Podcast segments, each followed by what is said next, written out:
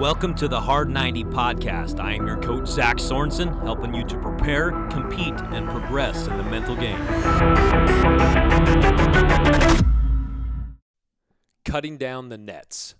I just saw a great story on Jim Valvano and the North Carolina State basketball team that went to went on to win an incredible winning streak to win the 1983 NCAA championship with one of the greatest wins over a heavily favored Houston team. I heard this story from Thurl Bailey, who was one of the players on this great team. It was awesome to hear him talk about that. You see, it was really interesting.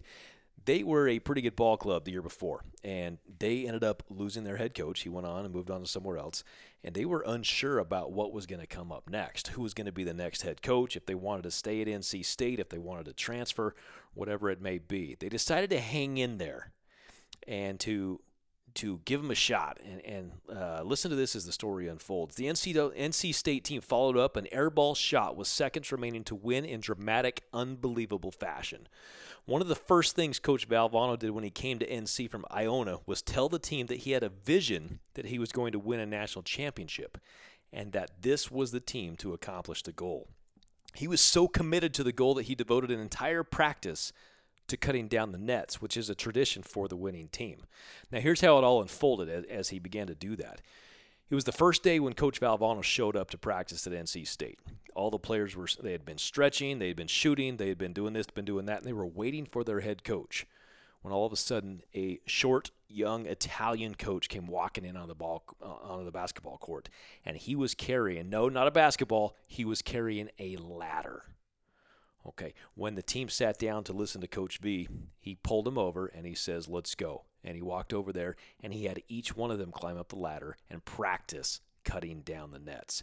You see, they all, t- they all took a turn to cut down a piece of the net while the coach cut down the very last thread. The team would get out a step ladder, grab the scissors, and each would take turns cutting down a piece of the net. And this did not just happen once, the team would regularly have practices where they would cut down the nets. Who does that?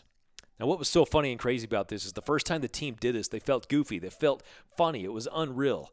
But as they continued to practice and practice cutting down the nets and celebrating their victory, they began to believe it could actually happen.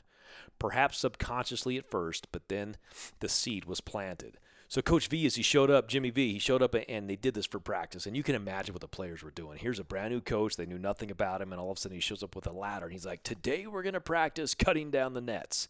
It was quiet. It was awkward. It was unusual. They all took their turn. They had their eyes big and wide. Some of them rolled their eyes. And then it was Coach Jimmy V's turn. He climbs up the ladder. He takes the scissors. He cuts it. He holds his arms in the air. He puts the net around his neck. And it was he went crazy. He started running up and down the court. He went into the stands. He was standing on the press box table, just going crazy, visualizing himself winning a national championship.